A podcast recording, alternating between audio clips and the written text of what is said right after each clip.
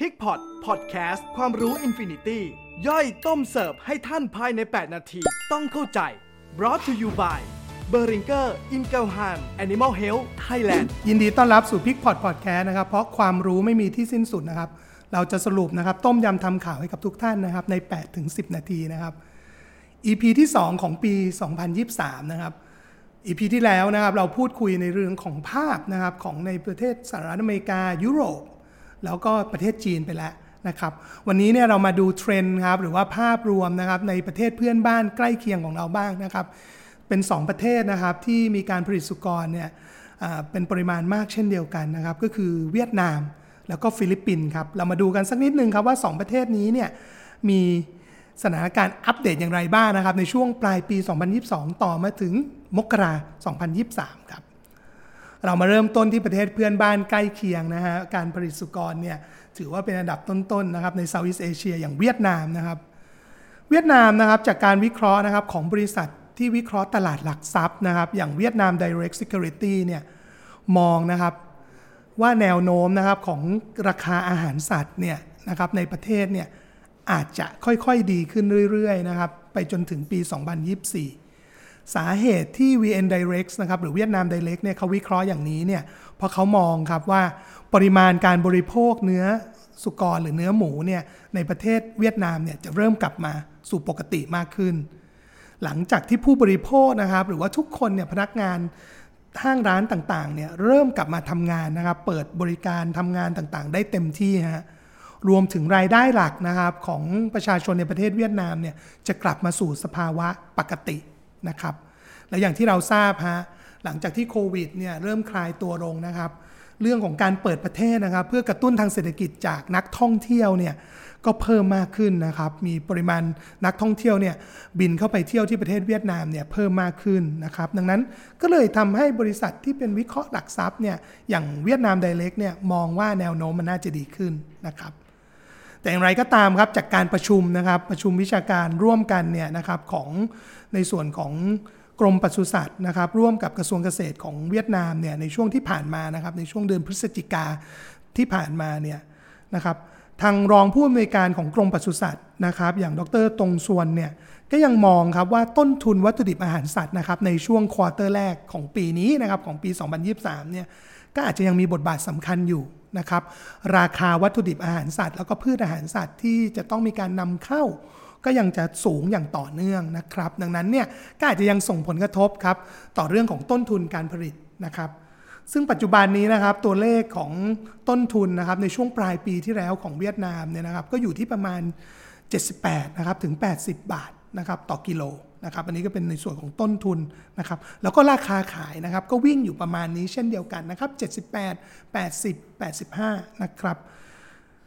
ส่งผลนะฮะให้ในลักษณะของการขยายนะครับ เรื่องของการขยายฟาร์มต่างๆนะครับ ในการกลับมาเนี่ยหลังจากที่เจอปัญหาของ ASF เนี่ยมันจะไปกระจุกนะครับ แล้วก็โฟกัสกันอยู่ในที่เป็นฟาร์มขนาดใหญ่นะครับที่มีการลงทุนแบบครบวงจร หรือเราที่เราเรียกติดปากกันว่าเป็นอินทิเกรตนี่แหละนะครับ ซึ่งก็ยังมีการวางแผนนะครับในการกลับมาเลี้ยงขยายขยายจำนวนแม่พันธุ์อย่างต่อเนื่องครับ ผลกระทบที่ตามมานะครับของฟาร์มขนาดใหญ่หลาย ๆ เจ้านะครับหรือนักลงทุนจากหลาย ๆ ประเทศที่เข้าไปในเวียดนามเนี่ยส่งผลกระทบให้จำนวนแม่พันธุ์นะฮะแม่พันธุ์ทดแทนหรือหมูสาวทดแทนในประเทศเนี่ยเริ่มขาดแคลนนะครับ ดังนั้นเนี่ยเทรนด์ในช่วงปลายปีที่ผ่านมาจนถึงต้นปีนี้เนี่ยของที่เวียดนามก็คือการพยายามนะครับ นำเข้านะครับแม่พันธุ์นะครับหมูสาวนะครับที่เป็นสายพันธุ์ใหม่ๆเนี่ยจากต่างประเทศเพิ่มมากขึ้นนะครับ ดังนั้นเนี่ยก็จะเป็นเทรนด์หรือแนวโน้มนะครับที่มีโอกาสนะครับที่จะเกิดขึ้นครับ ในด้านของ ASF นะครับหรือว่าอหิวาต์สุกรแอฟริกานะครับในสุกรเนี่ยรวมถึงเรื่องของวัคซีนนะครับซึ่งก็ยังเป็นข้อที่ทุกคนยังติดตามอย่างต่อเนื่องเนี่ยอย่างที่เราคุยกันไปแล้วฮะปริมาณแม่พันธุ์ในเวียดนามเนี่ยเริ่มกลับมา นะครับรีบอลกลับมาในฟาร์มขนาดใหญ่ มีการลงทุนปรับปรุงระบบป้องกันโรคนะครับโรงเรือนเตรียมนำเข้าหมูสาวอย่างที่เราคุยกันไปแล้วนะครับ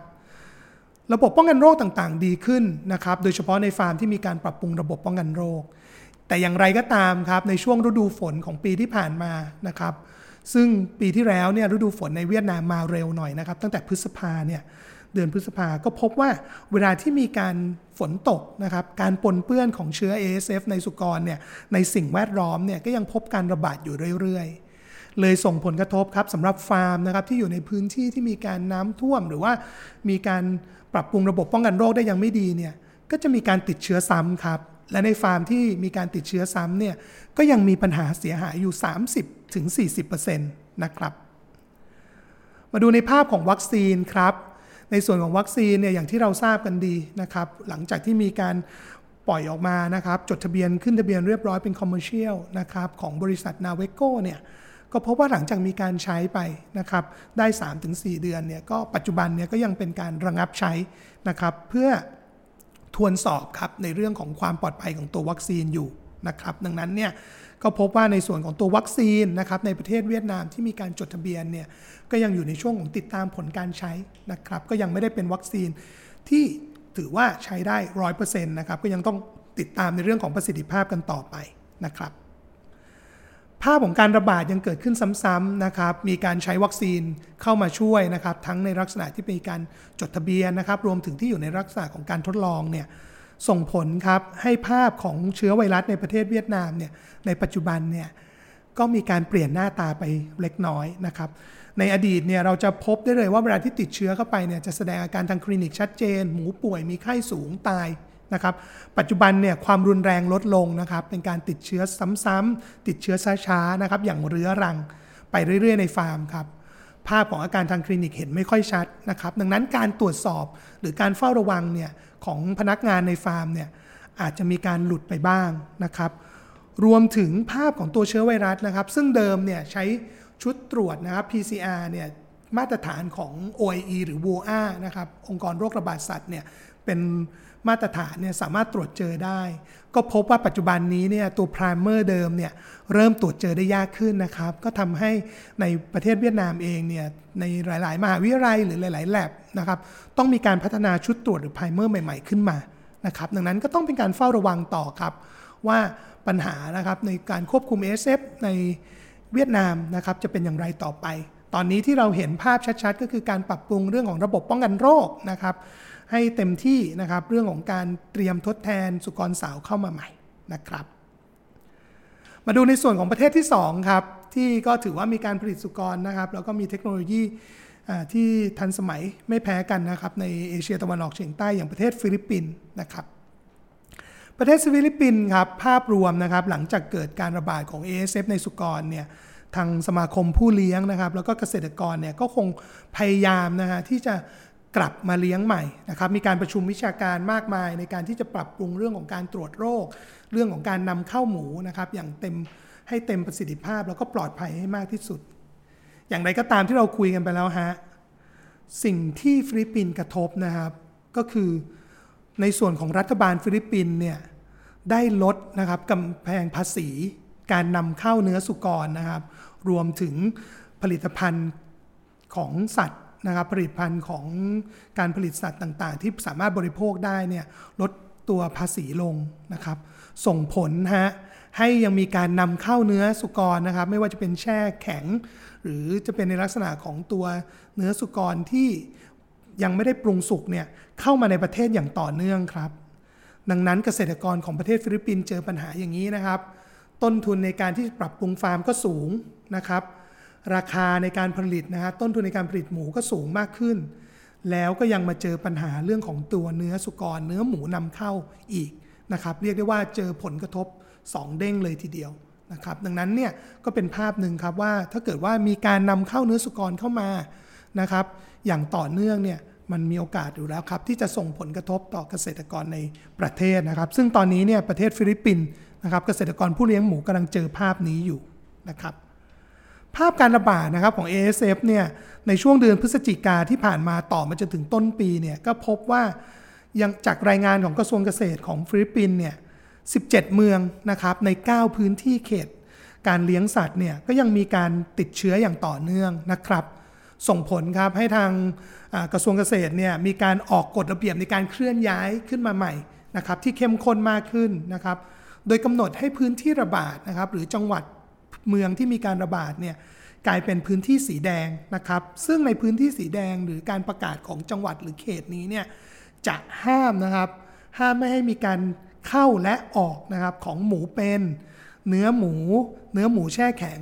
ผลิตภัณฑ์ทั้งหมดนะครับที่ยังไม่ได้มีการปรุงเข้าและออกจากเขตนี้นะครับ จนกว่าที่จะมีการประกาศยกเลิก สีแดงหรือว่าประกาศพื้นที่เสี่ยงนะครับ ซึ่งนอกจากตัวเนื้อหมูและผลิตภัณฑ์แล้วนี่ สิ่งที่ห้ามนะครับนำเข้าและออกในเขตพื้นที่สีแดงที่น่าสนใจอีกอันหนึ่งก็คือ ปริมาณเรื่องของน้ำเชื้อ แล้วก็สารพันธุกรรมที่เกี่ยวกับหมูทั้งหมดด้วยนะครับ อันนี้ก็เป็นการควบคุมที่เข้มข้นมากขึ้นนะครับของฟิลิปปินส์มาดูฮะในส่วนของการตรวจประเมินนะครับในพื้นที่ที่ยังปลอดตัวเชื้อ ASF อยู่นะครับหน่วยงานนะครับกรมปศุสัตว์หรือสัตวแพทย์ของฟิลิปปินส์เนี่ยก็เพิ่มฮะ แนวทางการตรวจประเมินแล้วก็เฝ้าติดตามนะครับ เรียกว่าเป็นโครงการนะครับ1ฟาร์ม 1 กิโลเมตร รอบๆฟาร์มครับ โดยทางหน่วยงานสัตวแพทย์นะครับ แล้วก็ฟาร์มเนี่ยในกลุ่มฟาร์มที่ปลอดเชื้อนะครับ เราเรียกว่าเป็นพื้นที่สีเขียวหรือ green zone เนี่ยจะต้องทำการนะครับสวอปเก็บตัวอย่างในสิ่งแวดล้อมนะฮะ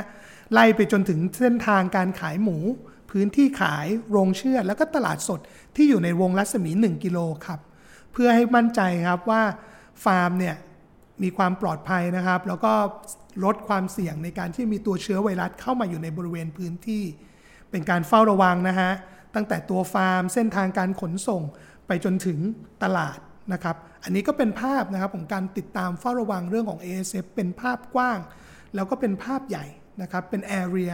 ในการมองเป็นพื้นที่นะครับในการช่วยควบคุม ซึ่งจริงๆแล้วเนี่ยก็เป็น ข้อมูลที่น่าสนใจนะครับ แล้วก็ในส่วนของทาง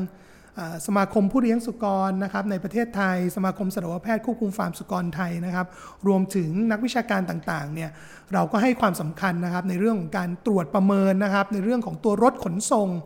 สภาพแวดล้อม เขียง สิ่งแวดล้อม เช่นเดียวกันนะครับดังนั้นก็ถือได้ว่าสิ่งที่เราปฏิบัติอยู่ในบ้านเรานะครับ เมื่อเทียบกับในส่วนของตัวเพื่อนบ้านหรือหลาย ๆ ประเทศแล้วเนี่ย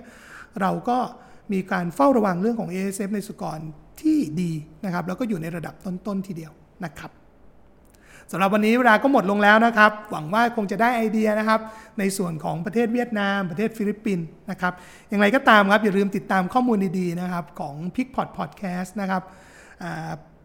t a l k a t e c h YouTube Channel นะครับ p i c k y Connect Facebook แล้วก็ Line นะครับ อย่าลืมกดไลค์กดแชร์กด Subscribe นะครับ แล้วพบกันใหม่ใน EP ถัดไปครับ สวัสดีครับ